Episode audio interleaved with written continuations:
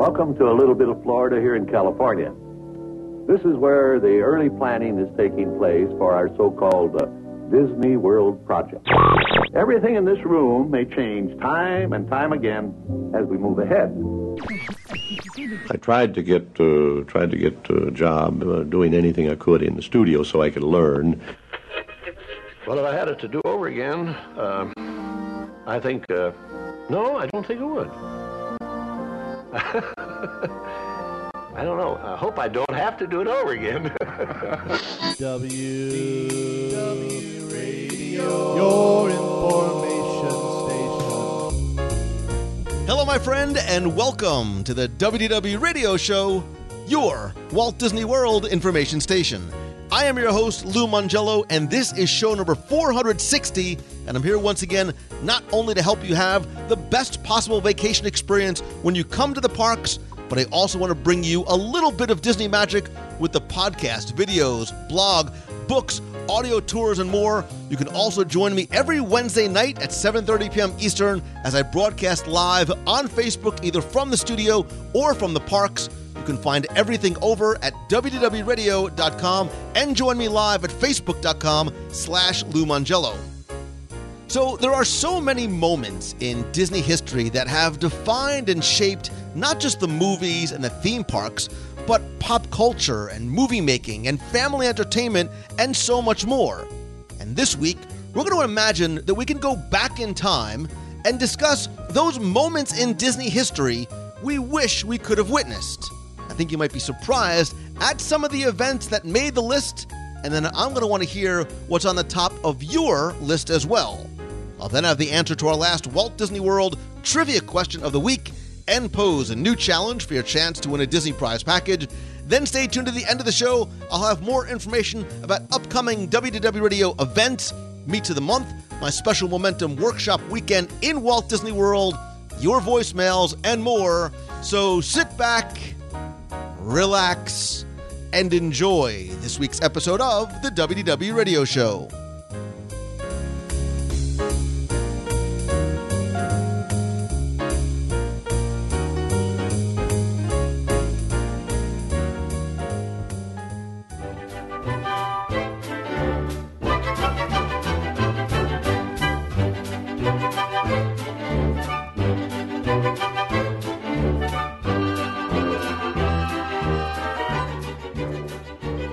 Since my first visit to Walt Disney World in November 1971, I've been fascinated by its history and not just the, the genesis of the Walt Disney World destination itself, but really its earliest beginnings. And the farther back I journeyed, the more I learned and the more intrigued I became, not just about the place, but of course about the man behind it and so many of the important events that happened along the way.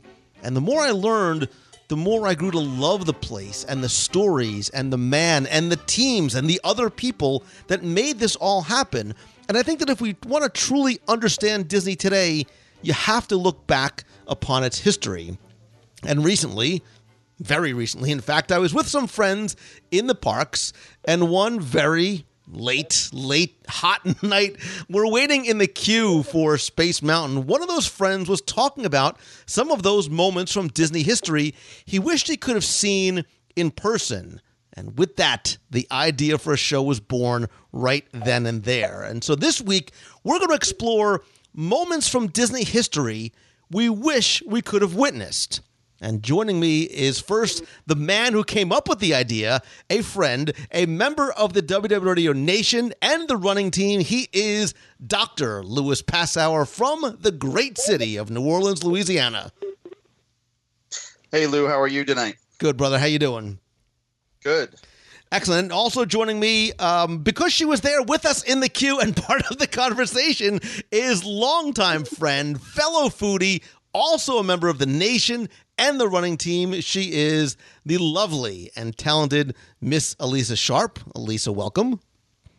Thank you. Good evening, gentlemen. I should say welcome back because I think you guys have you've been on before for running team shows or food related shows and usually the running team shows end up being food related shows or or something like that. Yeah, As well exactly. should.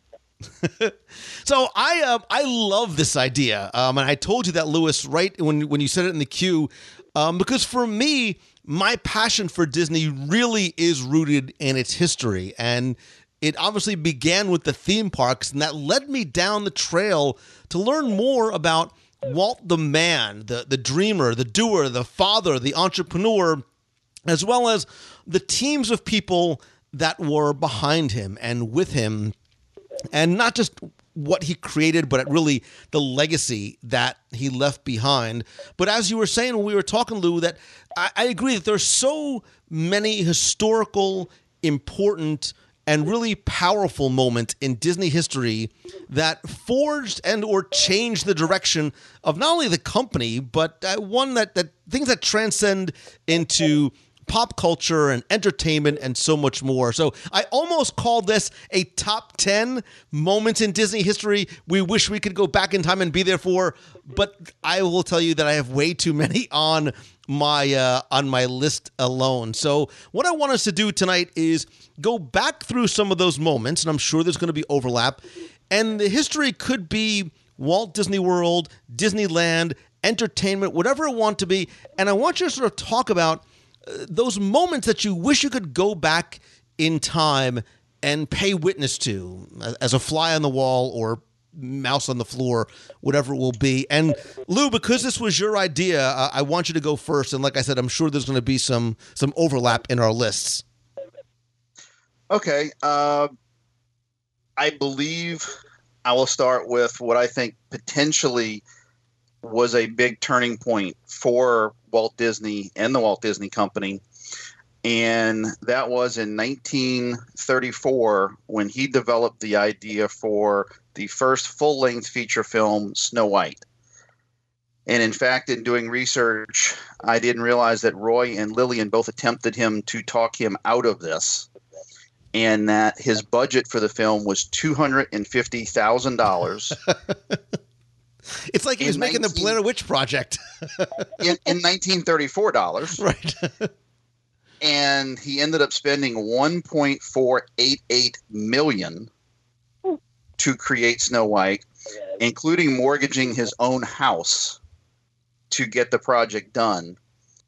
And so that's why I think it's such a, an important piece because if Snow White doesn't work, nothing else comes behind it. And I think the most important aspect of that is the story when Walt had his nine old men and he had sent them out to dinner and I think paid for a steak dinner, brought them back to the office, and he had the storyboard laid out for Snow White. And he sat there and he acted out all of the roles of the film and really got them on board with this is a project that we need to do. So uh, this was somewhat sort of on my list, and I think it's it's appropriate almost that, that we start with that because I'm assuming Lou that this is maybe one of the things that sparked the idea for you.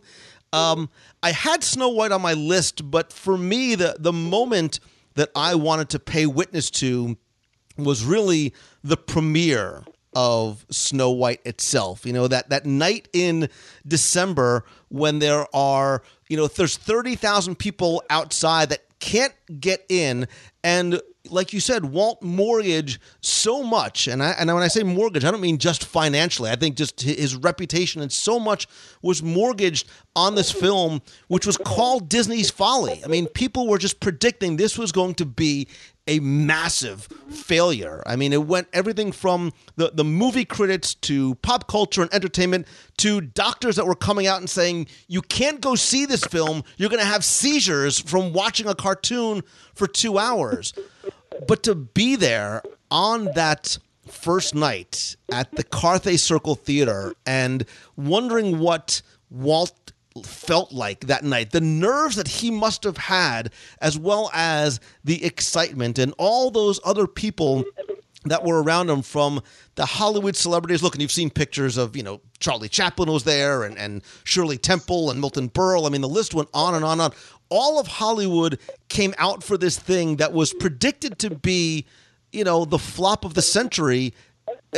And look, as an entrepreneur, I love the idea that this um, incredible risk turned out to be this amazing opportunity, which was the catalyst for everything that he did afterwards. So to be there, you know, if I could walk with Walt, as it were, you know, down that red carpet and sit in the back of the theater with him to hear the applause and the cheers of the people inside, that would be the the you know hour and however many minutes that I would like to witness. Gala event, unusual even for Hollywood. The world premiere of Walt Disney's Snow White and the Seven Dwarfs. Rarely has Hollywood been so agog over the opening of a motion picture. The town's been talking about it for months. Practically the entire movie colony will be at the opening tonight, and you're going along too. As we take you to the Carthay Circle Theater for the premiere of Walt Disney's full length Technicolor production, Snow White and the Seven Dwarfs. We take you now to the Carthay Circle Theater. Good evening, ladies and gentlemen. Good evening. This is Don Wilson speaking, and we're standing right now outside the Carthay Circle Theater here in Hollywood, California. Among the glamorous stars and the foremost executives of filmdom are assembling here to pay tribute to Walt Disney. Tonight, the cartoonist, creator of Mickey Mouse, Donald Duck, and a host of other beloved characters the world over, passes another milestone in his amazing career. He's showing his first full length feature animated motion picture, the first one that's ever been made Snow White and the Seven Dwarfs. And now here's uh, here's a gentleman that I'm sure you all want to meet. It's Walt Disney, the creator of Snow White and the Seven Dwarfs, and he's just arrived. Mr. Disney, will you come up, please?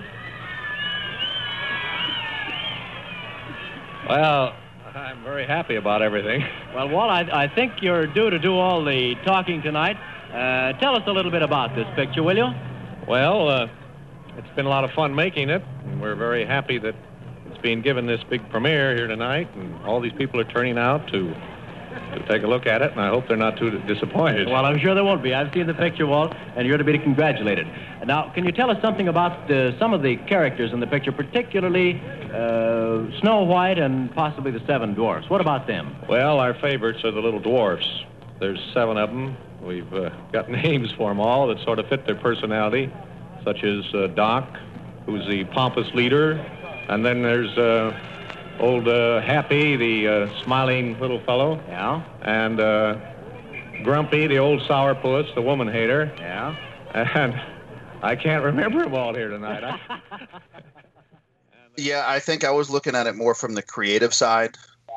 That just seeing uh, potentially the way Walt's mind was working and thinking, and you know, sitting there with those animators who never had heard the concept before and learning it for the first time, and and then, like you said, seeing it through to the production. You know, so kind of maybe not one moment, but the process.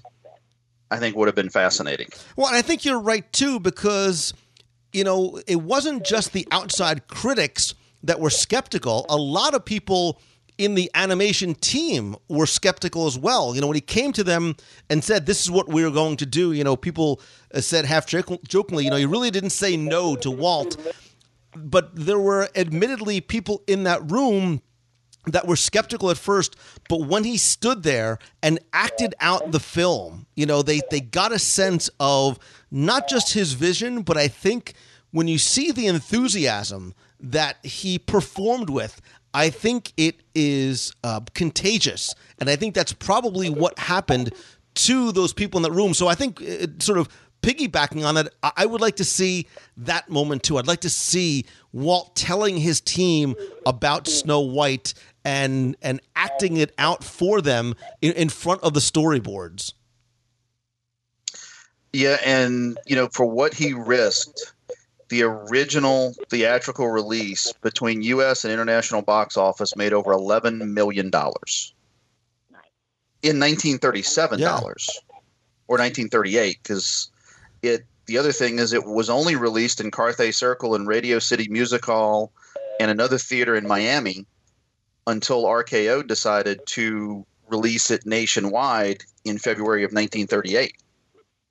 Yeah, and look, so, it continues to be, you know, decades later, it continues to generate revenue. Like every time, you know, every time they re-release it, it makes not just millions, but tens of millions of dollars. Well, it's been re-released ten times, and so far the Disney company has made four hundred and eighteen million dollars. Hmm. But there's more. In March of this year, the Walt Disney Company announced that they would be doing a live action version called Rose Red, which is focused on Snow White's sister.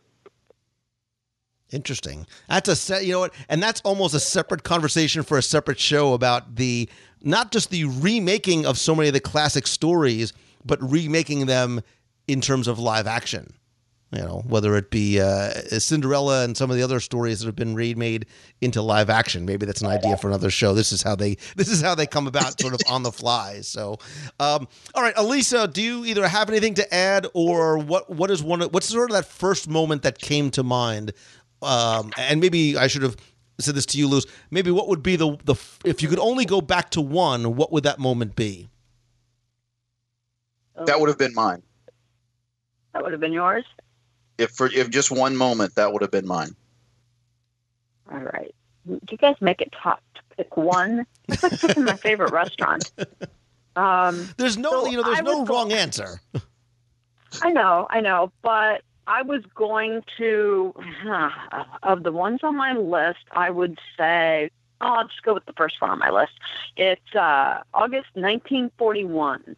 So I've been watching a lot of documentaries lately, and Walt and El Grupo came to my mind. Wow. Um, 19, yeah.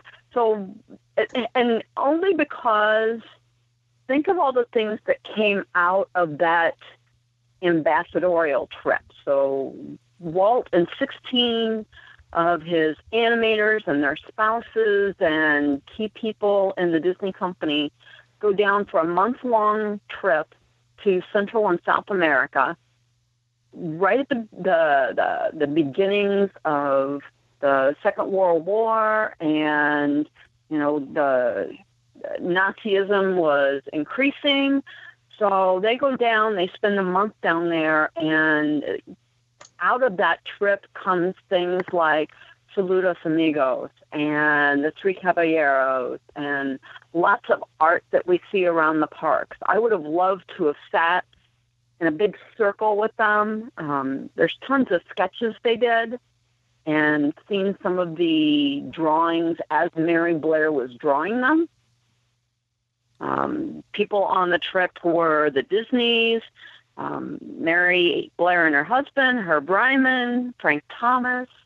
Um, those are some pretty well-known names, and it just appealed to me to be in that room in a relaxed environment. Lots of food, lots of drink, I'm sure. That didn't take long for somebody to bring it back to food. and everybody is their guard is down and they're just having a good time. So I but think it that's had yeah, it had such an impact on the next ten years of projects. So that was uh, very much not on my radar, but I think it's a really interesting, uh, fascinating choice because if you think about the the time frame when this is going on, you know, back in 1941, that was a bad bad time for not just the company but Walt, right? The the animators had gone on strike. He had to shut down the studio. He again had mortgaged a lot of the the, the money and profits that he made from things like uh, Pinocchio and Fantasia, and even going back right, to, to yours, Louis, uh, money from the profits from Snow White and some of those movies was starting to to dwindle, and he's got all these very difficult, very uh, angry, bitter uh, labor negotiations going on. And so, what does he do? He's like, "We're going to South America. Come on, kids!" And, and he, you know, like you said, he takes not just his wife, but a lot of these um, uh, these animators and employees to go down on you know something to almost like a, a diplomatic mission to um to, to South America. And if you've never seen Walt and El Grupo, um, it came out I think I want to say 2009, 2010. Um, Theodore Thomas uh, is I think he was the writer and the director for it, and he's the son of Frank Thomas, who was one of the nine old men who was with Walt on that trip. And it might not sound like something like, oh, what do you want to watch on Saturday night, Walt and El Grupo? But I'm telling, it is a fascinating um, story, and there's so much footage that was actually shot uh, on the trip itself, and it's obviously it's a great way to look back at that timetable.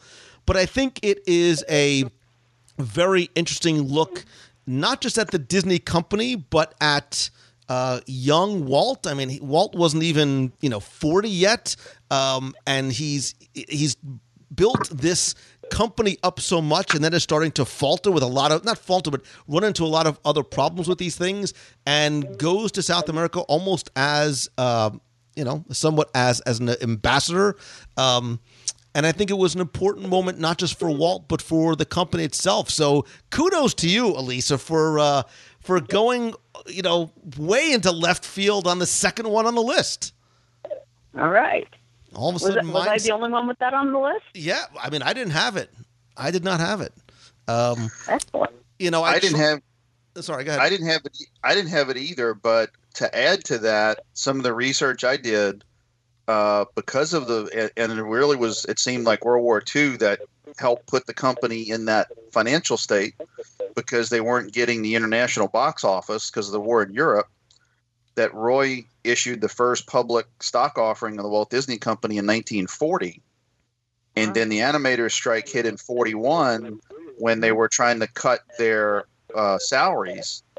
And there was one thing I read where they were surmising that Walt went on this South American tour to not be around when the resolution to the animator strike occurred, which would be unfavorable to the studio and have the stock take a hit.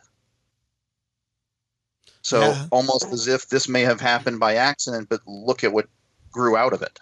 Yeah, and you're right. And and you know, going to your point, you know, it was not just a, a difficult time for Walt and the company uh, with the war. I mean, he was in debt to the tune of, and it was like three and a half million dollars to to Bank of America. So I mean, this was it was very interesting timing. I I think timing is everything. But when you watch the Walt and El Grupo film, which I I think you would either stream or you can get on Amazon, what I like watching is less about what is going on in the company and more about Walt himself. Because I think you get a little bit of a peek behind the, the public persona that is Walt and see a little bit more of, again, I, I look at sometimes uh, Walt as an entrepreneurial inspiration. So you see the passion, you see the intense side of Walt, and you also see a, a passionate, fun-loving side of Walt because you do see some of it with, uh, you know, with Lillian uh, as well, sort of enjoying a lot of the the culture as well. So it's a very interesting, I think, portrait of you know Walt the the man, Walt the husband, Walt the boss, um, and I, I think it's a really unique look into um, his life, and I think all the things that came after. So I dig that. I, I dig that. That on man. Now I now the pressure's on me because anything I'm going to say after that is so lame. Um, you know, when I started to think about my list, um, and, and I, I tried to do the same thing. Like, what's the one moment? What's the one moment that I would want to see?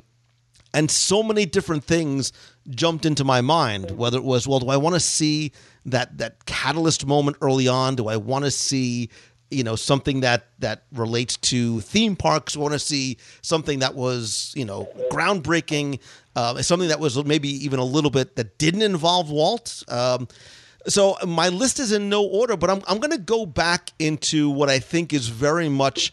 Uh, a turning point again for not just Walt, but certainly the company as well. Um, I think there is a monstrous um, entrepreneurial lesson that I like to to uh, extrapolate from this and, and share with others.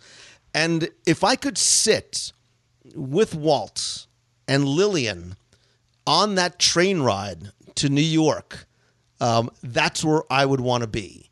Right? He the, the quote from Walt is he says, you know, Mickey Mouse popped out of my mind onto a drawing pad on a train ride from Manhattan to Hollywood at a time when the business fortunes of my brother Roy and myself were at its lowest ebb and disaster seemed right around the corner. So, from a, a, business, from an entrepreneur perspective, it is the worst possible time in his business career. And sometimes you never know when these moments of inspiration are, are going to happen. Obviously, there was a lot that had happened with Charles Mintz and the, the loss of uh, Oswald the Lucky Rabbit. Before he gets on the train, he sends Roy a telegram, not telling him, oh, just so you know, the company's about to fold, but it just said four words: "Don't worry, everything okay." Like, don't worry about it. I got this. But it was on the train ride that he first conceived of the idea of Mickey Mouse. And you know the story. He wanted to call it Mortimer. I would love to have sit there when Lillian was like, "Walt, what are you nuts? Mortimer's the stupidest name ever. Who- No kid is going to buy a Mortimer doll." Now Mickey, now we're now we've got something here.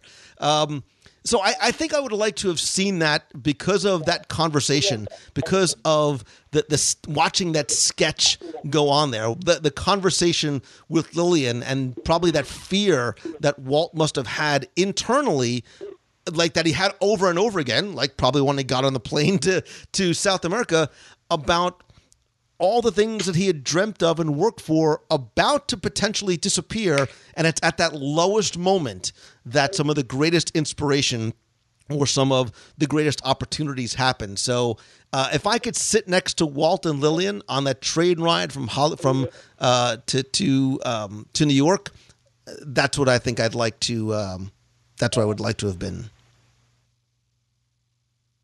It would have been awesome. I wonder what kind of food. I wonder, I'm what, kind of, here- wonder what they had in the club car. What kind of food they had in the club car? Sorry. Elisa, I think you mentioned that when we were discussing this, um, that you were thinking of that one too. I was. Um, I would have liked to have been more like a fly on Lillian's shoulder because she was observing all of this and they weren't, they were relatively young when this happened and they hadn't been married all that long. And I'm sure she was thinking, what the heck have I gotten myself into? and where's my next meal coming from? because she was there and even though he didn't share with Roy what had happened, she knew what had happened. So that was intriguing to me as I would have been curious to know what was going through her mind at that point. Yeah, because you're le- you know you're leaving New York to go back, and it was not a, a you know it was not a, a a great trip there. So you're right. She probably I think that's very interesting to be able to ask Lillian, you know, what she was thinking, what she was feeling. Uh, because I think sometimes the the significant others and the spouses and the families of entrepreneurs um, have as much of an important and, and difficult role as the entrepreneur themselves. I agree. Well, and, and this led into, you know, Mickey Mouse wasn't an instant sensation. Uh, the first two features, Plane Crazy and The Galloping Gaucho, he couldn't even find a distributor for. And it wasn't until Steamboat Willie, where they added sound, that Mickey Mouse finally hit. But even through that, uh, Pat Powers, who was the distributor for those cartoons, wasn't, or Walt felt he wasn't paying the, the fair share. And then that ended up causing Ub Iwerks to go work for Pat Powers and leave the company.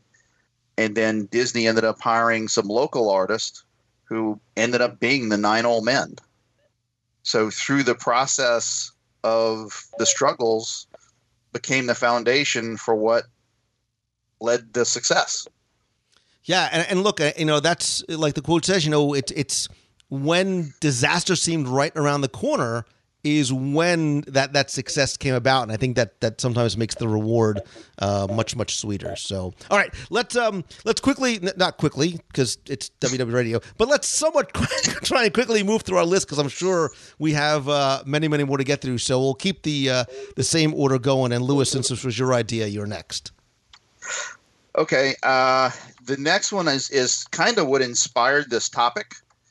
Uh, we were in line before we rode Space Mountain for the Carousel of Progress, and they have those TV monitors showing the Sherman Brothers with Walt sitting next to him, and that kind of got me thinking of of being there for that creative process. And I sort of extrapolated into sort of a bigger picture, and I don't know if there's one moment, but that moment where Walt decided, okay, we're going to get involved with the World's Fair and how we are going to, you know, go after this and really develop the foundation for. While Disneyland was around, the the things that were developed for the World's Fair became the foundation and success of the Disney theme parks. Yeah, interesting. Uh, again, that was something that was um, that was not on my list. I did not have that on my list. So if you go through and kind of it, I guess it began inspired in uh, 58 when Walt was working on um, the Edison expansion for Disneyland, the Edison Square expansion for GE. And that morphed into 59, GE asking Walt to develop a pavilion for them for the World's Fair, which obviously gave rise to the Carousel of Progress. And as the president of the World's Fair wanted Walt Disney to be more and more involved, and they got more and more involved with other pavilions. And you look at the Magic Skyway, whose technology was adapted into the People Mover and eventually was adapted into the Omnimover system, like the Haunted Mansion and, and many other Disney attractions. And then, of course, not to forget the audio animatronics, which he had just developed into the Tiki Room, but had not been developed into the human side. And they tested it with uh, Lincoln, and of course, tested it with Carousel of Progress, which you know the audio animatronics obviously we have today got their start with the World's Fair. So so much of what we know of potentially Walt Disney World and the attractions was created through that process of the World's Fair.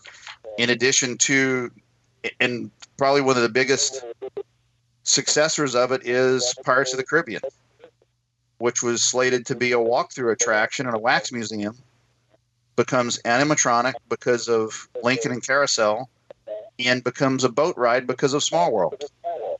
So three of those pavilions morphing into what we know as Pirates of the Caribbean. Yeah, when you uh, when you said it, the thing that I thought of first was the being able to be a fly on the wall or a, a man in the room for some of the conversations between Walt and the Sherman brothers specifically. Um, you, you, know, I've, I've had Richard Sherman on the show before. Uh, we, have probably all seen, um, you know, the, the, the film about the Sherman brothers, or if you've read Walt's Time, it's it's a fascinating book. But to be privy to some of those conversations and the creative process, I think, is what would fascinate me most. Well, that's that film that they show outside of Carousel of Progress, where Walt says, "That's that's it. That's the spirit we're looking for." Exactly. All right. Um, oh, sorry. Go ahead. I was gonna say, and it's not not one just one Sherman Brothers song with Carousel, but of course they also did Small World. Right. I actually had the 1964 World's Fair on my list, but in a different sense, just from a visitor to the fair. Um, Disney had such a presence in that fair and took so much out of that to use many times over. But I found it interesting that the theme for the fair had something to do with, I'm trying to remember, peace through understanding, I think, was the theme for the fair. So that's where the idea for It's a Small World came from. And you know how I feel about Mr. Sherman and, and Small World. so the, the, well, the World's Fair was, was on your list? It was. So would it just to have been an attendee, just to be able to spend a, an afternoon at the World's Fair as a guest? Yes, and experience the what would later become attractions in its earliest incarnation. To be able to, to connect those dots. Interesting. You know, one of the other things that came out of the World's Fair was the Small World Pavilion Walt had Rolly Crump do the um, Four Winds Tower, mm-hmm. I think it was called, which kind of became their first weenie. right. Because yeah. it could be seen from, they said it could be seen from everywhere at the World's Fair to, to bring people in. And if you look at Cinderella Castle versus Sleeping Beauty Castle, you can see how Walt was thinking in 1955 prior to the World's Fair. And then look at Sleeping Beauty Castle, and you can see how he was thinking after the World's Fair. Yeah, I think one of these, I, I, can't believe I haven't done a show about the 64 65 World's Fair and the importance um, and the connection, the, the, Disney connection to it. So I will, uh, I'll have to add that to my list. So, all right. So since that's Lisa, two, uh, sorry. I was going to say that's two, that's two uh, ideas so far. so at least I assume that the World's Fair was probably, that, that doesn't count as one of yours. So you can move to another one on your list. Yeah, it was actually in my honorable mention list. We can do that, right? Honorable mention list. Sure, why not? Yeah. Okay. um, next one on my list was November 1965, and I would have loved to have been able to accompany the Florida project team as they visited the swamps that would eventually become the Magic Kingdom. So it was Walt Disney, Card Walker, Joe Potter, Joe Fowler, uh, the lawyer Bob Foster, and I'm sure there were others there as well. But I love looking back at the pictures and photographs that they have of them walking in unrecognizable swamp area and knowing that that's now Main Street or the Magic Kingdom. I love that one. I never even thought about that. But you're right, and sort of maybe combining it, but sort of the quote unquote the, the plane ride over, and the first time that they are surveying that property after seeing so many different locations, including New Orleans, um, you know, on the East Coast and, and St. Louis and New Jersey and Palm Beach. But when he gets there and he, you know, flies over Riles Island and Raz Island and it's like, yeah, this this is it. This is going to be the place. And then steps foot, you know, feet on the ground, boots on the ground, and is walking the property. Um, that certainly looked nothing like, you know, it was nothing but murky, mucky, awful swampland and, and orange groves. To have that vision and foresight and to you know, to be sort of peer over their shoulders at they're looking as they're looking at the maps and the vision that is starting to happen at that moment. Uh, at least I think that's really, really fascinating. And to sort of be there for when they, they said, yeah, this is it. This is where we're going to build, um, you know, our, our East Coast Disneyland. And you've got to know Walt's wheel, the wheels in his mind were probably turning a 100 miles an hour and the vision that he had in his head, he could probably already like point to places and know where he wanted things to be. Yeah, and just to be part of that like crowd to hear that conversation would have been so awesome.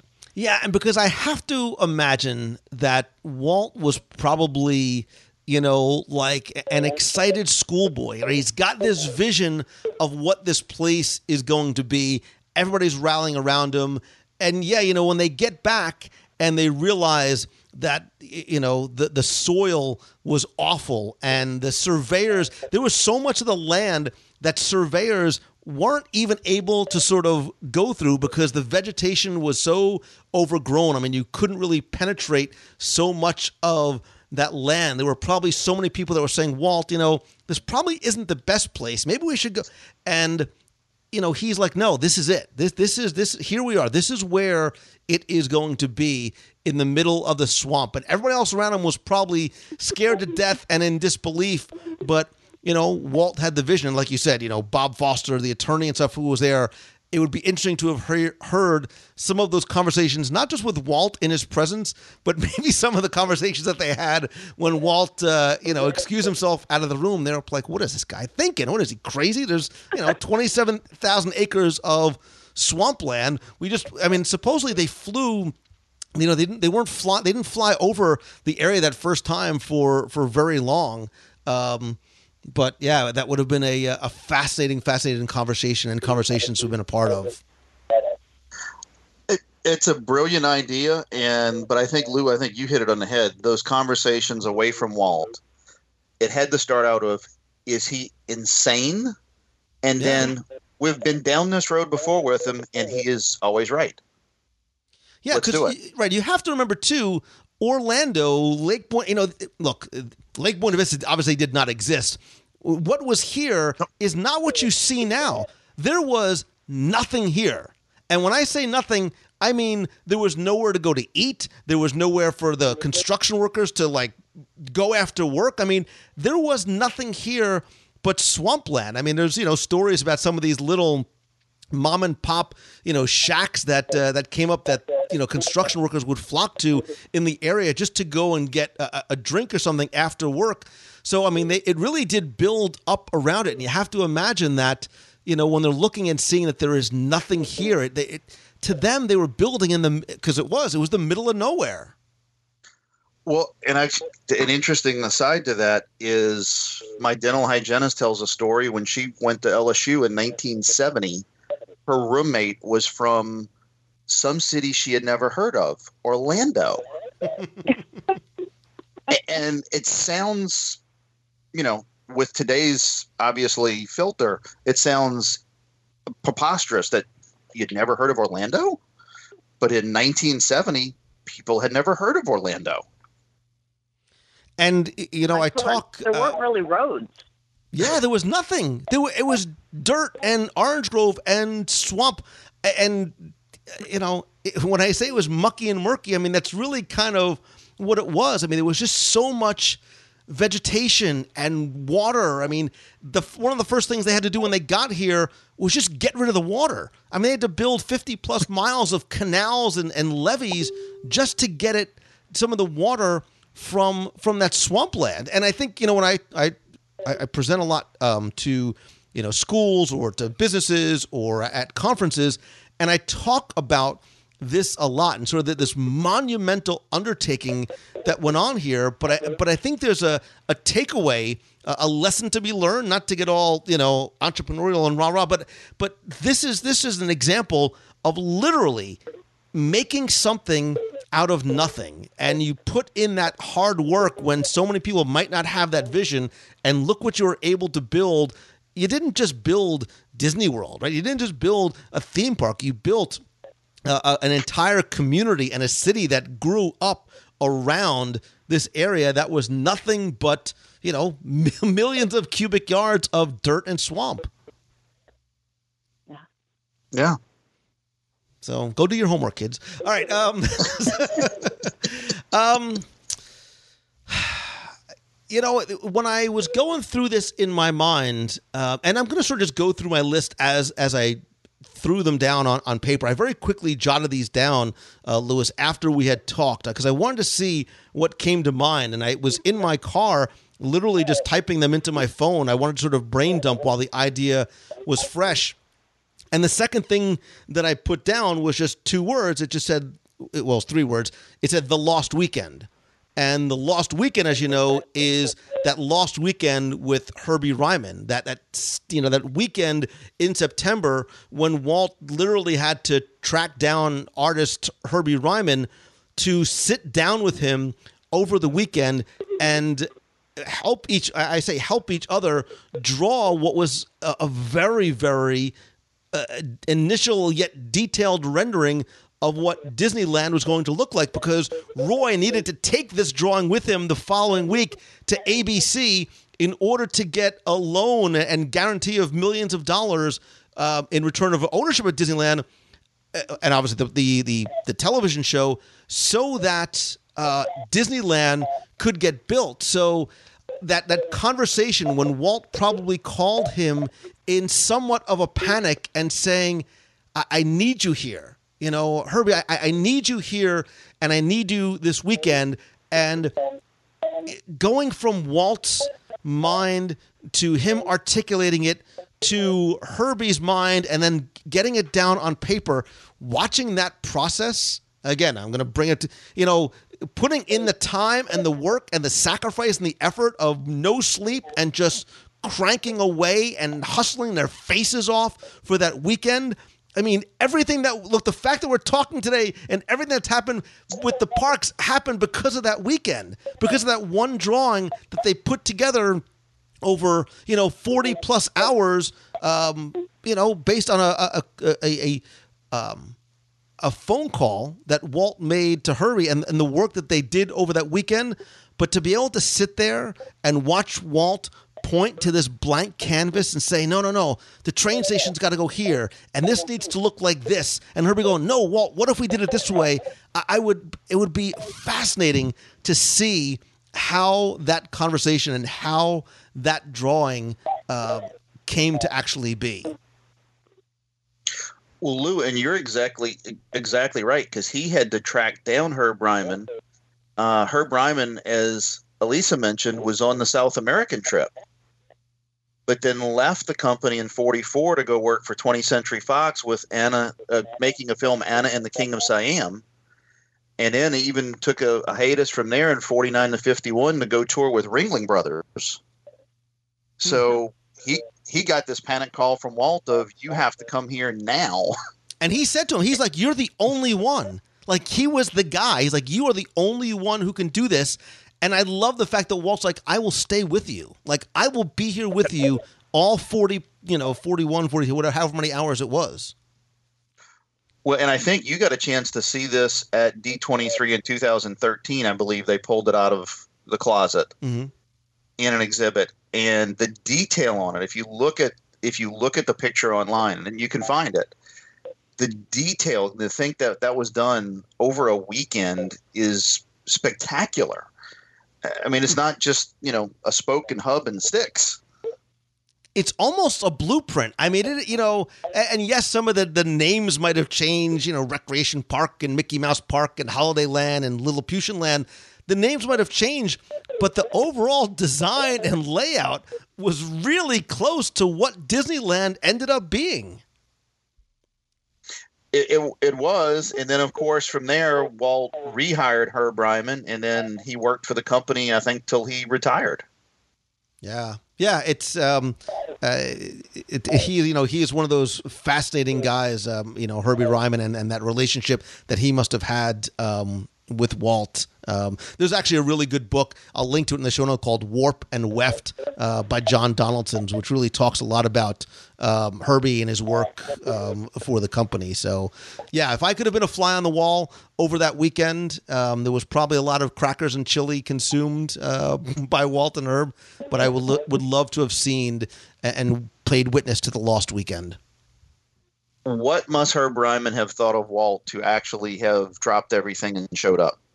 Well, and obviously he bought into the idea too. He obviously, Yeah. you know, and, and Walt certainly, uh, you know, what did Walt say to him that convinced him, or the respect and admiration that he must have had for Walt to do that? You're right. Yeah. So, all right, um, Doctor Lou, back to you. Okay. Um, my next big one actually doesn't. It, it's part of the Walt Disney Company, but it doesn't involve Walt itself. I think for the first time, and it was a lunch meeting in the summer of 1994 at the Hidden City Cafe in Point Richmond, California, and it involved John Lasseter, Andrew Stanton, Joe Ranft, and Peter Docter. And at that lunch meeting, as they were wrapping up Toy Story, they were discussing what do we do next. And at that lunch meeting, they came up with napkin sketches of Bugs Life, Monsters, Finding Nemo, and WALL-E. And of course, really six movies if you count Finding Dory and Monsters University that spawned from that. But those four movies from that one lunch meeting made one billion dollars. it's a pretty good. That was pretty a good, lunch. That was a good. What did they? I want to know what That they was ate. a good lunch. yeah, right. I want to know what sort of uh, inspiration they. What's what? What's that inspirational food that they must have had? Yeah, uh, unfortunately, in 2012, the Hidden City Cafe closed, so you can't go there and and and eat. But they did give it a cameo in Monsters Incorporated. Mhm. Early on in the movie when Mike and Sully decide they're going to walk to work instead of taking Mike's car, one of the stores they pass along the way is the Hidden City Cafe.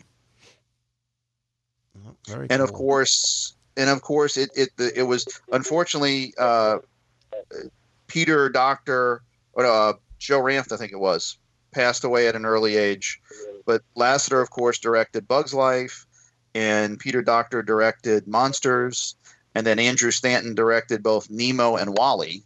Mm-hmm. And he said WALL-E haunted him for a long time because at the meeting he said they had said, wouldn't it be cool to do something sci fi involving a robot? And then they thought about the Robinson Crusoe story of being kind of abandoned on an island by yourself or being left on planet Earth by yourself. And from that grew the movie WALL-E. Which I will tell you is one of, if not my favorite Pixar film. I I think it's beautiful and brilliant, um, especially the the first part when you can tell such an incredible story without a single word being spoken, much like the beginning of, um, much like the beginning of Up, same type of thing. Well, one of the things I was reading is some of the inspiration for WALL-E literally came from silent film actors and silent film comedians from the 20s and, and back before that, um, including Buster Keaton and uh, Charlie Chaplin, that Stanton said was an influence on creating WALL-E. You know, kids who are listening now are going, "Mom, what's a silent film?" Like, does that just mean that my wireless earbud buds need to be recharged? Like, I I- what? Well, the first Mickey Mouse cartoon was didn't have sound. Yeah. But like you said, it didn't. It, would, it took it took sound and Steamboat Willie to really uh, to help escalate him. So, all right, um, Elisa, what is next on your uh, on your list? Um, I think next on my list, I'm going to uh, pick the one that we talked about when we were waiting in line at Space Mountain. And I'm a big Animal Kingdom fan. So I would have loved to have been in the boardroom uh, on Joe Rohde's third attempt to convince the board members of the wisdom of building a fourth gate and have it be animal related. Um, his first two attempts, he was shut down. They said animals were boring. Every city had a zoo. You could pay three dollars, go in. Um, they were subsidized. They were smelly. They were dirty. So on his third attempt, he brought a live tiger into the boardroom to catch their attention and show them that animals could be exciting and interesting. Um, I would have loved to have been there to see the look on Michael Eisner's face when Joe Rohde walks in with a 600 pound tiger. Yeah, and uh, again, not to keep sort of bringing this around to um, the the inspirational and the motivational and the entrepreneurial thing. Uh, you know, I, I love this idea.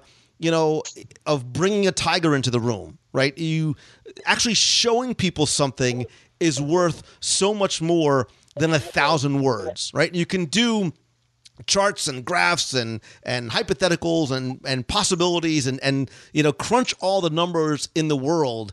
Um, but you have to sometimes do something that brings an idea to life for people right? You know you can talk look you can talk about what a rainbow looks like all day long but until you actually see one you don't really know what it is. And translating things um, from your mind into the tangible world, right? Whether it's the, the Herbie Ryman drawing of Disneyland or bringing the tiger into the room, really sort of make things, brings things from the hypothetical, you know, debate into something, into a, a much more realistic um, discussion. I think really brings that all home. It just occurred to me Joe Rohde was putting on Disney's version of Shark Tank. well, and he was putting on Disney's version of Disney, right? The same way Walt acted out what Snow White was going to look like. that tiger was showing people what that experience was going to look that that racing of the heart that they probably got was what people he was hoping they would feel when they got onto the safari or they went on to you know the exploration trails whatever they might be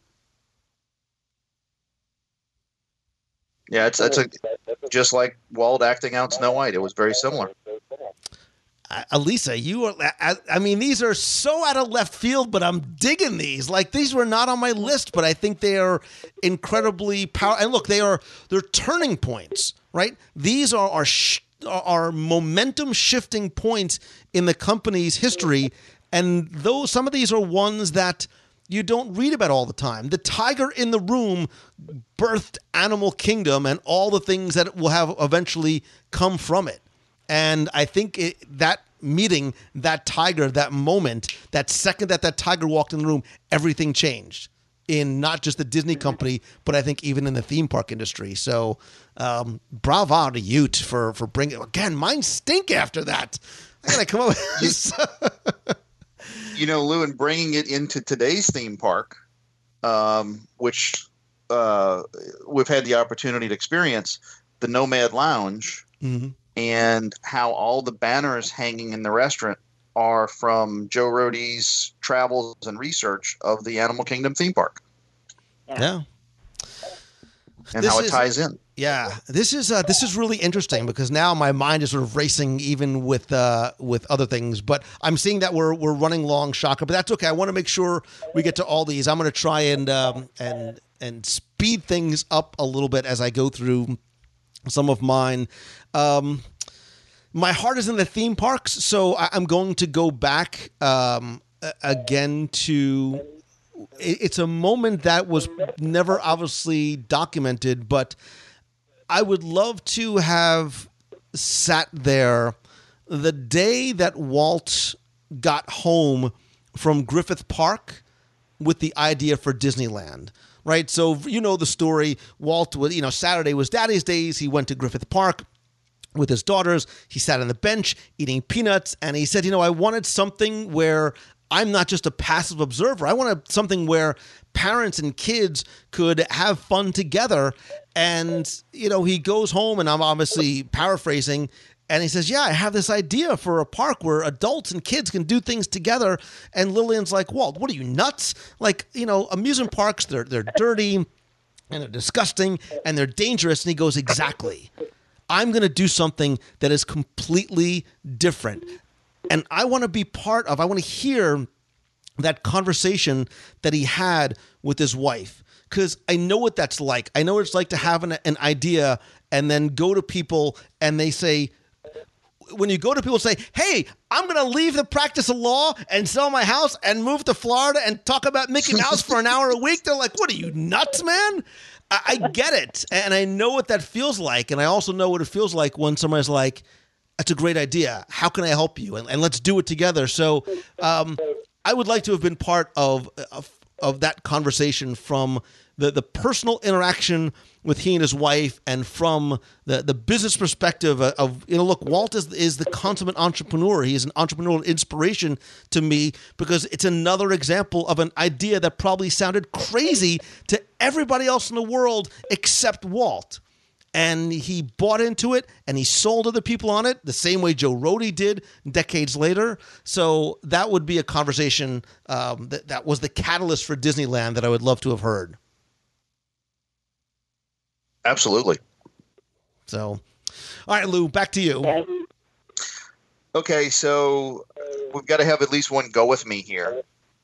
And this is, un, as you say, undocumented as well. But, you know, of the four boys that Elias had, Roy and Walt obviously seemed to be closer to each other than the other two. And of course, they had that paper route that they did for about six years, uh, if I believe I'm recalling correctly. And what must they have talked about during those times of delivering papers together of what their future would be and how intertwined it ended up being? In, in fact, it was because of Roy, is the reason why Walt went to California instead of New York, where the hub of animation was at that point in time, because Roy had tuberculosis and he was getting over it. So after not one, but you talk about entrepreneurs, not one, but two bankruptcies, two failed companies. He, you know, that from Disney California Adventure, that song "Suitcase and a Dream," and out to be to meet with Roy, and from that point forward in 1923, they never never looked had some ups and downs, but never looked back. So you're wrong. That was not a go with me here because I had that on my list. You're going, wait, Lou, I checked these facts. No, um, the, the the the one that I had on my list, which I was saving almost to the end because was the day that he left home to you know that he left Kansas City with forty dollars and we you know we they, they talk about his uh, his cardboard suitcase and his drawing materials. You leave your home in Kansas City to literally go and pursue that dream. And yeah Roy might have already been in California but he too was not you know he was not rolling in incredible amounts of you know financial windfalls. But when he got there, Roy gave him again, bring it back to the business. Roy gave him the encouragement. He gave him two hundred and some odd dollars, whatever there were, and then they borrowed some more to to build a camera stand in their uncle's garage. But that leap of faith that Walt took the day that he has to pack that bag and look in his pocket, and he's like, "I got forty bucks." I'm going to somehow get myself to California and I'm going to figure it out there. Uh, I, I, I get it. I, I can relate to it. Again, you know, to, to tell a personal story, I, I, I hope I, I think I had more than four dollars in my pocket when I went to Florida, but I'm like, I'm gonna get there and I will figure it out when I do. And the love and the support and the encouragement and the sympathy and everything else of the people around you is, is so incredibly important. So um, to see Walt, you know, say goodbye and get on that train and, and head out to California, um, and wonder what, what was sort of going through his head and, and that fear that he probably had and the second guessing of of, of himself um, is is something I would like to have, have seen and been able to talk to Walt about. That's the conversation I would want to have with Walt. Well, and of course, when you did it, you had the support of Deanna. But when Walt did it, he hasn't met Lillian yet. Yeah. So I mean, it was a decision made really solo. Um, you know, and in that day and age, he wasn't on a on a cell phone talking to his brother. uh, Well, he had his iPad, so he was fine. He was kept busy in the on the train. So. kids, there were a day without cell phones. Look it up. Uh, all right, um, Elisa, what is next on your list? All right, I'm going to shift gears just a little bit, and it's not necessary. well, I guess it's a historic moment, but it's a moment that I personally wish that I could have been at, and it's probably the first of the moments. Um, no, I guess Joe Rohde, I, I could have, I was living during that time, but um, Epcot 1982, I would have loved to have been there for opening day. Um, I was fortunate enough to go to Epcot's 25th anniversary, and that in itself was inspiring, exciting to see the rededication of the Fountain of Nations. I would have loved to have seen it in its initial dedication. Mm-hmm. So that's just a personal personal moment for me. Um, again, it's, it's it's historic, but um, I chose it and put it on my list because it's one that I wish I could have done. Well, and I think you are um, you're you're touching on one that I had on my list. Uh, Lou might have had on his list. I'm sure people who are listening, I'm sure we can all sort of lump these into one.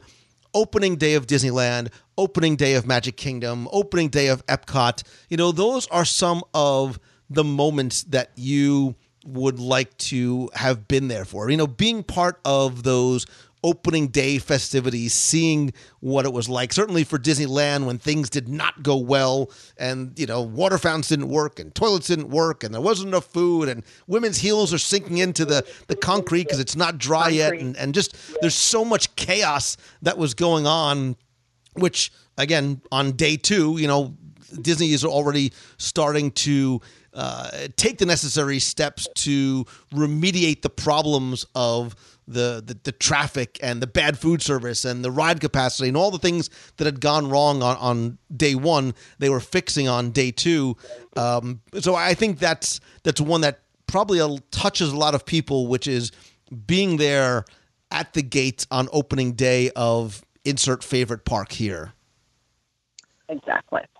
Yeah, that was, uh, of course, uh, uh, at least Epcot, Magic Kingdom, and Disneyland were on my list.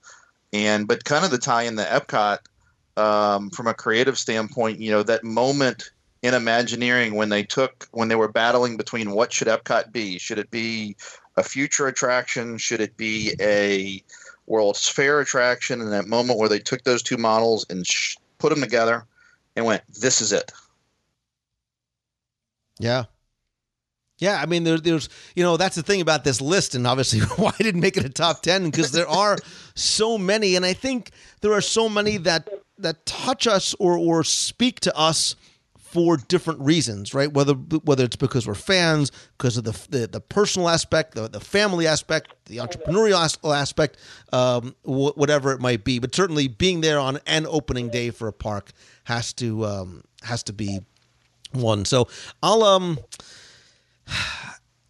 this is not a go with me here, but but maybe it, it is, and I- don't want to sort of you know bring down the the, the room a little bit, but understand why. Um, I, I have this on my list, and then we'll sort of maybe we'll hit our last few in sort of rapid fire succession. Um, I really would like to have been in the room, or a fly on the wall, or whatever it might be, the day that Roy took the reins after Walt Disney died. So when Walt died on December 15th, 1966, uh, obviously I am incredibly paraphrasing. I mean, not just the company, but it was a, a, a, a loss that impacted the world on so many different levels. And when he passed, he didn't necessarily pass the reins on to somebody else. And and I sort of imagine that first day, everybody looking at each other like, well, I'm not going to take, I can't step into Walt's shoes. I don't know what his vision was. I can't, whoever's going to step in next is no way going to be able to live up to the expectations of, you know, what Walt had left behind.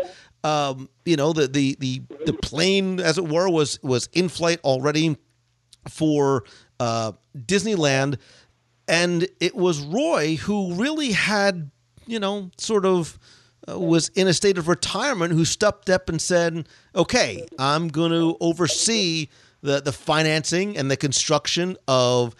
Disney World, and I'm going to, like Walt did, I'm going to bring all these people and surround myself by the people who are the very best at what they did. Whether it was, you know, Don Tatum, or Card Walker or, or even you know Ron Miller, um, and he stepped up and led the company at a time when it did not have a leader, and and I think nobody really wanted to step into shoes that they knew nobody was going to be able to fill, at least not in the way that uh, that that Walt had left them. So, you know, I applaud and and admire Roy Disney for for doing what he did and to be witness to that first meeting when he walks in and says, "Okay, I'm in charge." And here's the course that we're going to follow. This is what we're going to do, and A, B, C, and D, and started sort of you know doling out the instructions to uh, to people, you know, much like the way Walt did. You know, one of my favorite quotes from Walt was that he was a bumblebee and he went around sort of pollinating all the flowers and, and encouraging people and telling them what to do. I think to a certain degree, Roy now had to take that similar type of role and repollinate all the flowers with Walt's vision, which was not necessarily clear for places uh, like Epcot, you know, was sort of a uh, um, a design in, in his mind's eye that he sort of sketched off on a ceiling.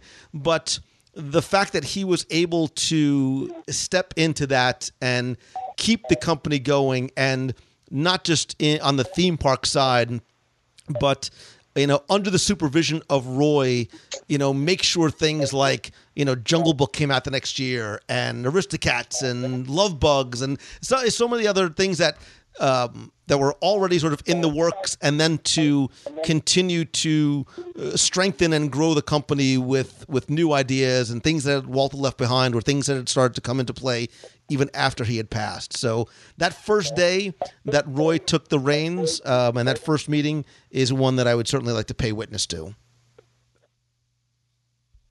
That, that's a big. That's another big moment because the company could have gone an entirely different direction.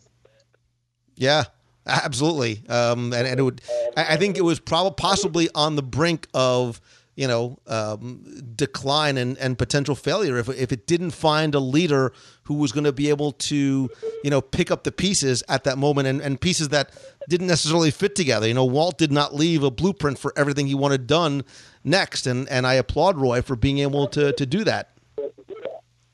And I think, if I recall, I don't remember which biography it was I read that Roy didn't want to do it. He did it for one reason only, and that was the love of his brother. Yeah. Yep. Well, and and of course that's why he changed the name from Disney World to Walt Disney World. Walt Disney World. Yeah. So, all right, Lewis. Um, I don't know how many more you you have on your list. Maybe we can sort of hit these kind of rapid fire. All right, I have a couple of short ones, but the first short one I'll do is that moment in around 1949, considering Disneyland was opened in 55, when Walt and Lillian bought their house in Holmby Hills, and he got together with Ward Kimball to build the model railroad in his backyard, Hmm. which, of course, then developed and you know, was the continued development from Griffith Park into Disneyland. I like that. Guys, shoot through your actually sort of on my list as well. yeah. Except I want to ride the, the, the miniature train.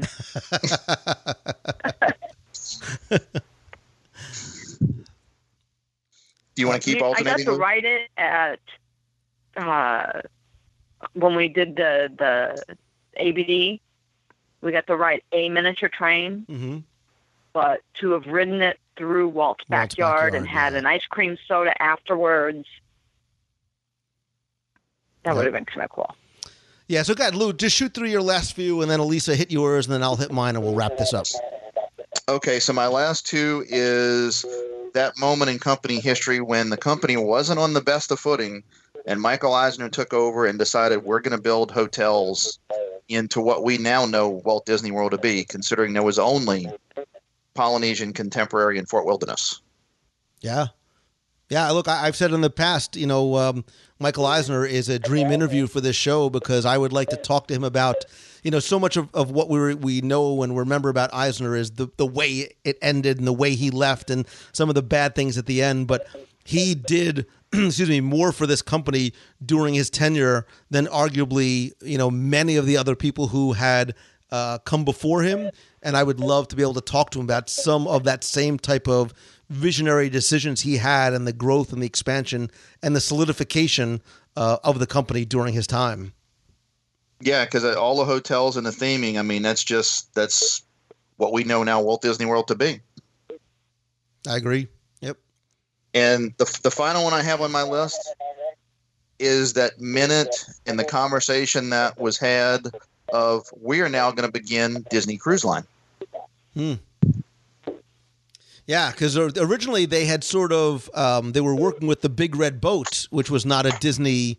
Uh, it was not owned by Disney. They was sort of they ran Disney cruises for Disney, and then they were like, you know, I think we got this Big Red Boat. We're gonna build our own ship. Peace out. Thanks. In the creative process of designing that very first ship. Yeah. Yeah, I look in. You know, as a as a huge fan of the cruise line, um, I think that too is a um, one of those defining moments because I just I love me some Disney cruise. So um, And now you get two more coming. I'm so excited. um, all right, Elisa, what about for you? What are the last um, ones that you have on your list? I just have one left on my list. We've covered most of them. Um, and the, again, it's a personal moment. Um, kind of ties back to Mary Poppins. I would have loved to have been at the premiere of Mary Poppins at Grauman's Chinese Theater, Yeah. but I want to sit right behind Walt Disney and Mrs. Travers. Because I, I want to be behind them because I want to be able to see what's going on, not necessarily on the screen, but with those two. Yeah. I like that. because I'm I've heard stories, I've seen the movie, but yeah, I would have liked to have been there. And and think about being on the or next to the red carpet as Julie Andrews and Dick Van Dyke and Walt and Lillian Disney are walking down the carpet. And again, it was not one that was guaranteed success. You know, there was a lot that uh, that went into creating and financing that film, and and uh, again, I think a, a a touchstone in not just Disney history, but I think movie making history, and it still remains my uh, my all time favorite. So. Mine as well. All right, so my uh, my my last couple of ones are are very quick. Um, I would love to go back to October first, two thousand five, um, the day that Bob Iger took over and that Michael Eisner retired. Um, you talk about a shift in leadership and leadership styles and direction.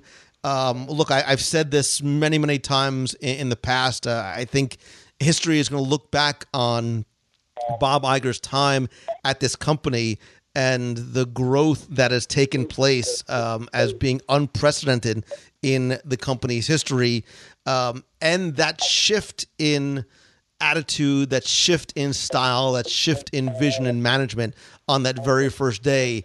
I would like to know what Bob Iger's first day looked and sounded like, and to be able to accompany him through the halls and through those initial meetings when he's laying out his vision, I think would be um, fascinating from a historical and a business perspective.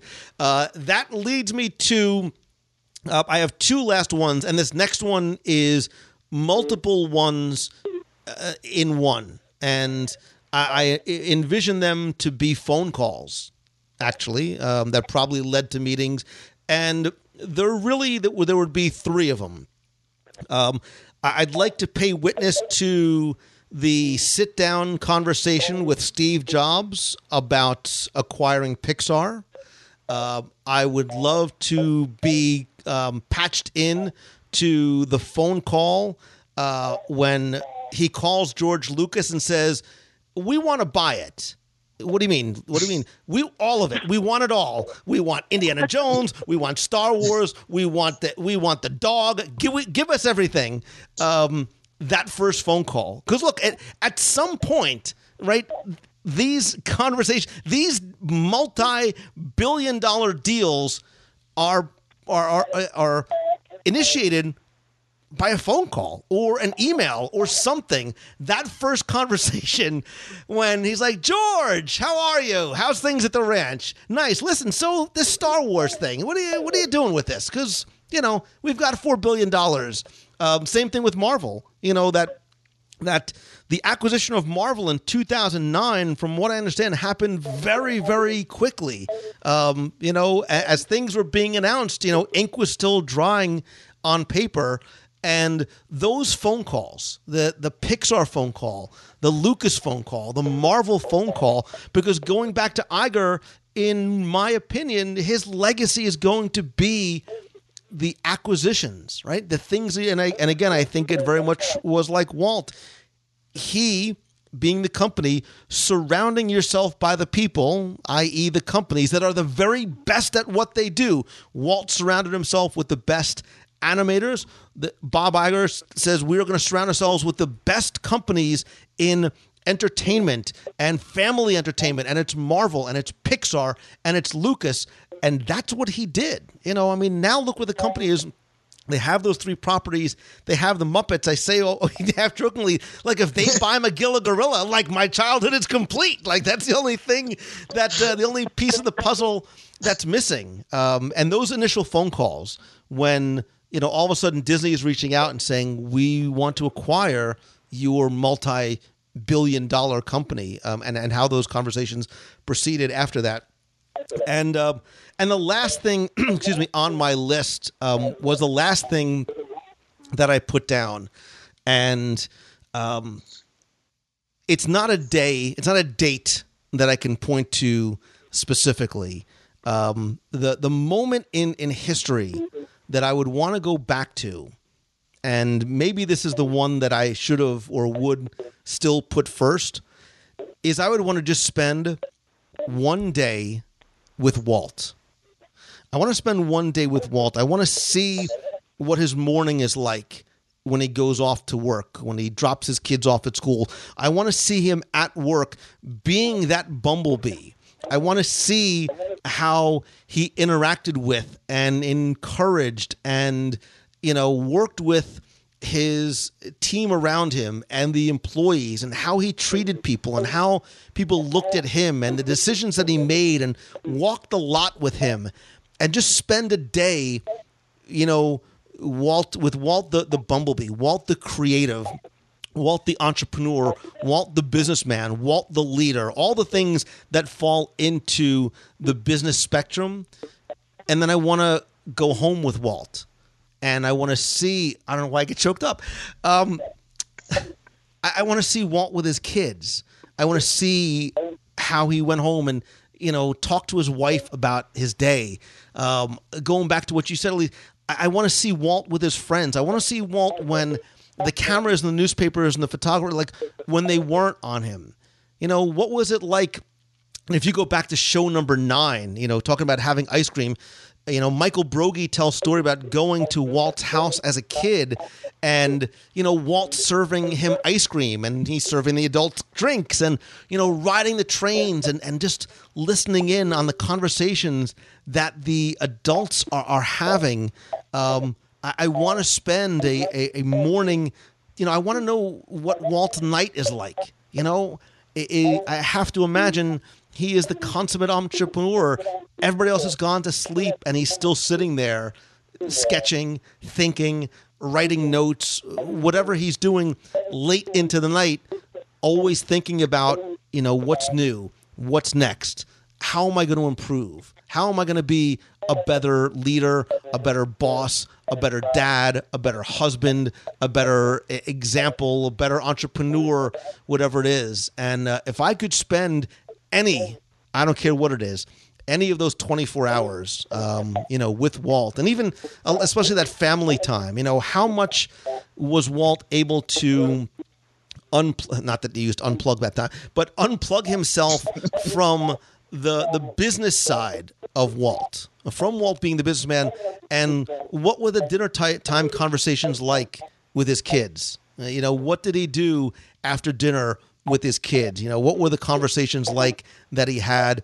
You know, with his wife, and and you know, we, we hear about Walt, you know, driving his kids to school, and and look, I, I get it as somebody who, you know, I love what I do because one of the things I get to do is pick up my kids from school, and it might sound ridiculous, but if I was still practicing law, I wouldn't be able to do that, and it's so important, and, and I just, I get the impression, or maybe I just want to believe that it was those are the things that were important to Walt Disney as well. And that's why I think the only thing that would matter on my list for me to see is any day uh, just spent with Walt Disney. So um, I love, love, love, and I told you this in the queue for Space Mountain at whatever o'clock it was at night. I love this idea uh, because I'm sure as many of the things that we touched on our list, there are people going, "My Mongello, how did you forget about blah? How do you not?" And I think there are going to be ones that are very you know, uh, subjective for people, and I would love to hear them. Um, actually, and if you also, I'll, and I'll link in the show notes to show number nine with Michael Broggie, some of the other episodes we talked about um, earlier this year on the WDW Radio blog. They reviewed some of their great moments in Disney history that have impacted uh, film and attractions and, and events. From they talk about multi-plane cameras and a, a parade that took place only one day ever in Walt Disney World and sometimes when Disney history collided with American history, and uh, I'll, I'll, put that link in the show notes. But I want to hear from you, my friend, who is sitting, standing, driving, treadmilling, golfing, whatever you're doing while you're listening. What is that one? I don't pull a Lou Mongello here. Give me one moment in Disney history that you wish you could travel back in time and witness in person. There's lots of ways you could let me know. My favorite way is if you call the voicemail at 407 900 9391 because I think you can convey so much more in the written word and don't have to worry about typos. You can also tweet me at Lou Mongello. Come to facebook.com slash WDW Radio Leave your comments there uh, under the link for this week's podcast or go to WDWRadio.com. Click on this week's podcast episode and let's keep the conversation going in the show notes there. Dr. Lewis, Miss Elisa, guys, thank you so, so very much for uh, what has been a fascinating entertaining, fun, and yes, I guess even sentimental and emotional look back, um, not only on, on the the history of the Disney company, but it's a really nice to sort of hear how these memories affect you guys personally. So thank you guys so so much for being on. Thank pleasure. you, Lou.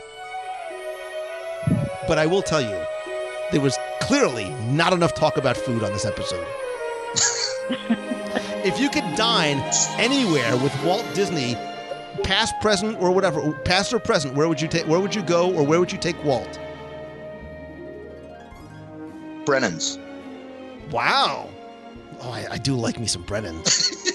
All right, let me wait. Let me rephrase that. Where, where in a Disney theme park or a Disney hotel right now, if Walt came back for for three hours, well, it's a Lou Mongello dinner, so six hours. If you could take Walt out to dinner for six hours, what restaurant do you take him to? Hmm. Oh, I got to use that as a question of the week at some point in the future. Where would you take I- I Walt to I'd- dinner? I would have to go with my favorite, which is Flying Fish. Wow. Interesting. For me, Walt was kind of a plain food kind of guy. I mean, I'm thinking sushi probably wasn't on his list of things to eat. Um, Walt, I, Walt did like I haven't New been there. Yeah, I haven't been there yet, but I think I would take him to Art Smith's Homecoming Wow. Very because I think that would be food he would like. Interesting. Maybe that should be the question of the week. Oh, we have, all right. So, listen, you can tell me what's your favorite moment in Disney history, and I'll have to make sure I tweet this too. Where would you take Walt to dinner? In what theme park or Disney hotel or Disney property? Where would you take Walt to dinner?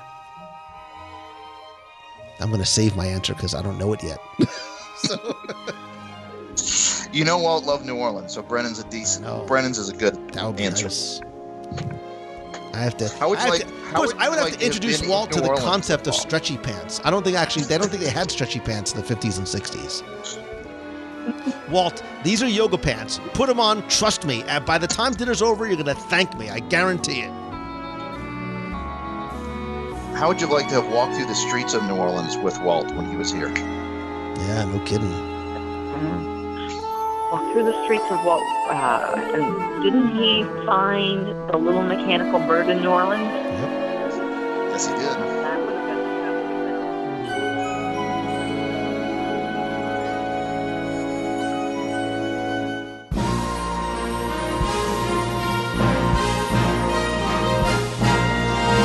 been It's time for our Walt Disney World Trivia Question of the Week, where I invite you to test your knowledge of Walt Disney World history or see how well you pay attention not just to the details that you see, but sometimes in those that you hear.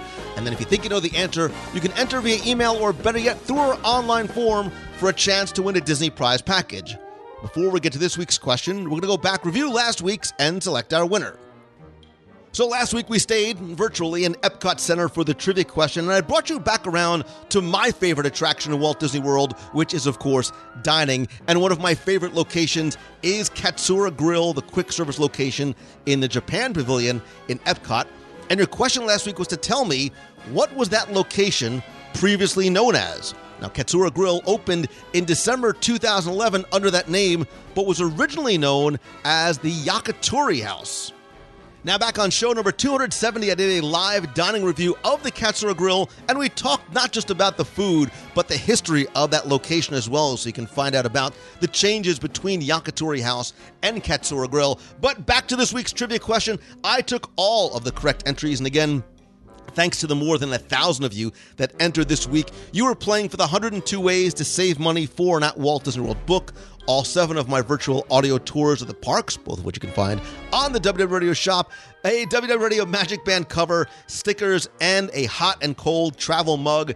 And last week's winner, randomly selected, is Matt McKnight. So, Matt, congratulations. I have your information from the online form you filled out. I will get your prize package out to right, right away. But if you played last week and didn't win, that's okay. Put the past behind you because here's your next chance to enter in this week's Walt Disney World Trivia Challenge. So I thought we would try something new this week to make it even easier for you, and I'm talking to you, to win. And it's Walt Disney World fill in the blank. I'm going to give you a line from an attraction or a show, something maybe even that you'll see on a sign or a poster, etc. And all you need to do is fill in the blank. And I'm going to make it really easy for you as we try it out this week. And I'm even going to tell you where the line is from. Sometimes I might, sometimes you have to figure that part out too. So you heard on the segment this week that we spent some time in Tomorrowland and had a really nice evening walking around and spending some time in the showing of a Disney classic attraction.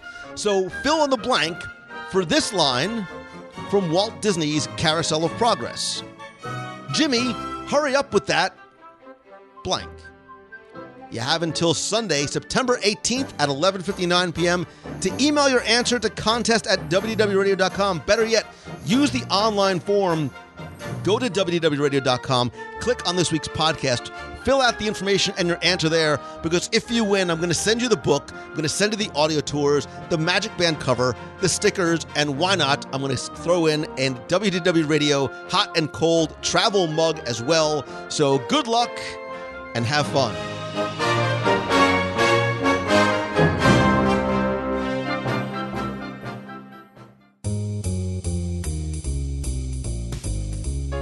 Going to do it for this week's show. Thank you again so very much. I cannot express how much I appreciate you and the fact that you take your time, which I know is so valuable to you, and that you share some of it with me. I want to start off again by saying some quick thanks to some of the new members of the WDW Radio Nation family, including Chauncey Friend, Jewel Bush, Sean Groundwater, Karen Musgrove, Sarah DeLeon, and Thomas Franklin. I sincerely appreciate you. And if you want to help the show and join the hundreds of others who are part of the family that get exclusive rewards every month, like new scavenger hunts, we have a, five, a private Facebook group, custom personalized Magic Band covers, logo gear, shirts, monthly care packages from Walt Disney World, and exclusive live video group calls and more. To find out more and be part of the family, visit WDWRadio.com slash support. Again, it's completely optional to you, but it's a great way for you to help support the show.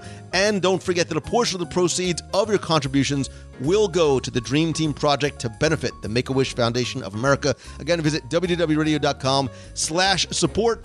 All right, a couple of other quick announcements. Don't forget that the purge of my Disney collection is still going on on eBay. New auctions begin and end every Sunday night at 9 p.m. Eastern. Everything from vintage stuff from the 60s and 70s to books, maps, attraction scripts, cast member materials, and more. You can visit WDWRadio.com slash eBay. Also, my Momentum Weekend Workshop in Walt Disney World, October 15th and 16th, is coming up. The Mastermind Day on Sunday is sold out. But if you are trying to find a way to turn what you love into what you do or take your passion to the next level, I invite you to check out loumongello.com slash momentum to find out more. I'm going to announce the speakers and the itinerary this week, but it is a very small, very intimate, interactive workshop to help turn what you love into what you do. And of course, I hope you know that I would love to hear from you, however you would like to do it. If you have a question for the show, you can email me, lou at WDWRadio.com. You want to be heard on the air, call the voicemail at 407 900 9391. You can also connect with me online. I'm at Lou Mongello on Twitter, on Facebook, on Pinterest and Instagram. And the Facebook page is facebook.com slash WDW If you haven't liked the page yet, I suggest that you do. There's some really neat things coming that I've been planning very, very soon. Of course, nothing beats a handshake and a hug. And as, as much as I love connecting with you online, I would love to meet you in person. Our next meet of the month is actually this Sunday. Now, I had to change the date from Saturday to Sunday. So it's Sunday, September 18th at Sleepy Hollow Refreshments, i.e., Nutella Waffles, from 10 a.m. to 2 p.m. If you visit the events page over at WDWRadio.com, you can RSVP. Let me know that you're coming. Come alone, bring the whole family. It is, of course, completely free. Would love to meet you there. We also have other events like our Double Dip Cruise to Castaway Cay, another event coming up next summer, Alaska in 2018, and more. And I also have a number of events and meetups on the road as I travel to speak at conferences or to events or to schools. If you visit loumongello.com, if you visit loumongello.com, you can find out how I can come to speak to your school or to your business and help get you from where you are to where you want to be. Thanks as always to Mouse Fan Travel, my official and recommended travel provider for a free, no obligation quote. Visit them at mousefantravel.com. Thanks as always to Tim from Celebrations Magazine. You can get that delivered to your inbox or to your mailbox uh, by visiting celebrationspress.com. And as always, my friend, and you are my friend, whether we have met yet or not, all I ask is that if you like the show, please help spread the word. Tweet out that you're listening. Share links to this or your favorite episode on your favorite Disney related Facebook group or page or just pin it or post it or share it however you like. Uh, please also take just a couple seconds to rate and review the show over on iTunes. Thanks to you, we have more than 1,200 five star reviews. Want to thank some recent reviewers. Including Cougar3514V, who says this has everything for the Disney geek, regardless of what you love about Disney. This podcast has it. Peg Teal says this podcast always makes me smile. It's the best, and if you're planning a trip or just need a dose of Disney, the playful banter and the passion shines through on the podcast, and more importantly, it always brings a smile to our face. So, Peg, thank you so very much. Glower69 says this does uh, the, it's a great show, and Lou does an amazing job of discussing the endless topics about Disney. I listen to the show while traveling and commuting to work. And Shirk66 says, This is my weekly happiness. I've been listening for more than a year. It's always positive, always entertaining, always full of advice about Disney. And in the words of Lou Mongello, he says, it is awesome sauce. So thanks to all of you who have taken the time to rate and review the show.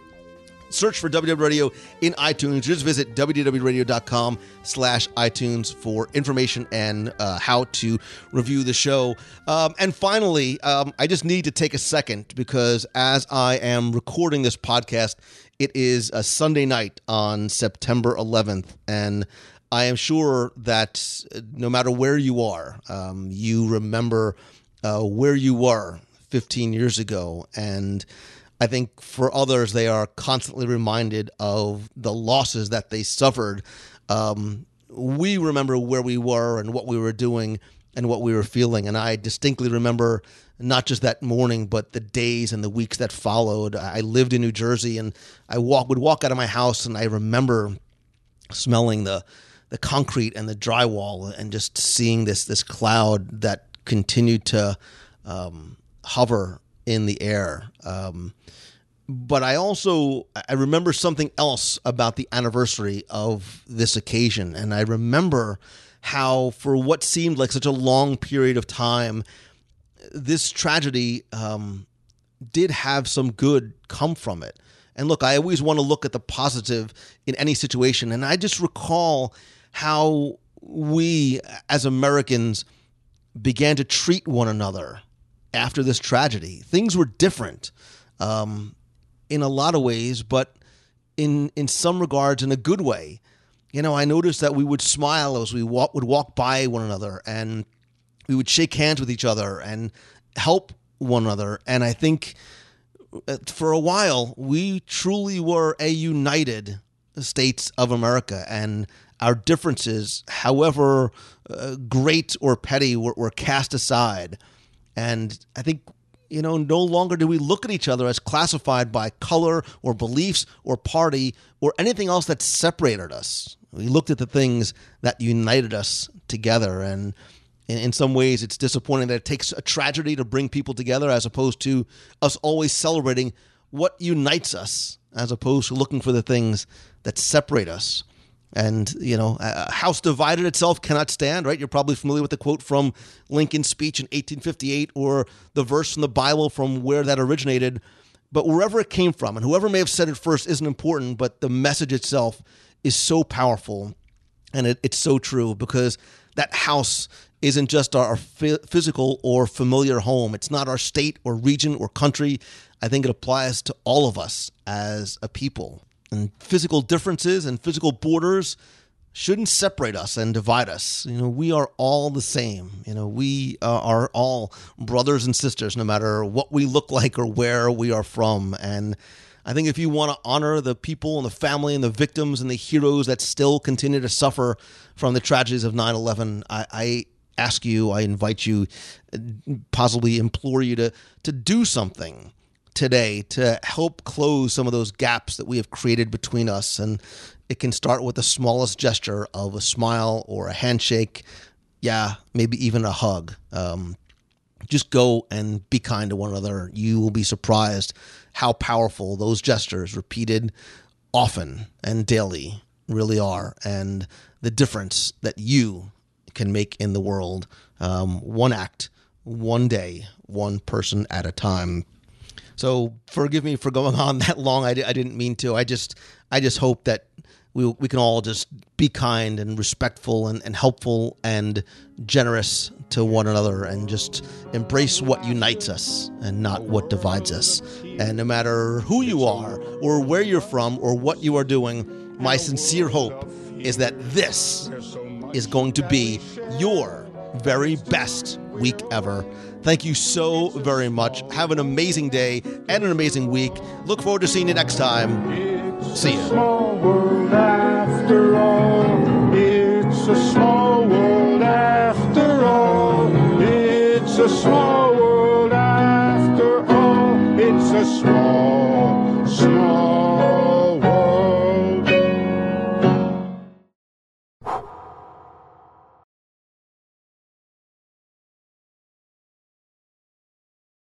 Remember, it's about the small children of the world. They're the hope of the future.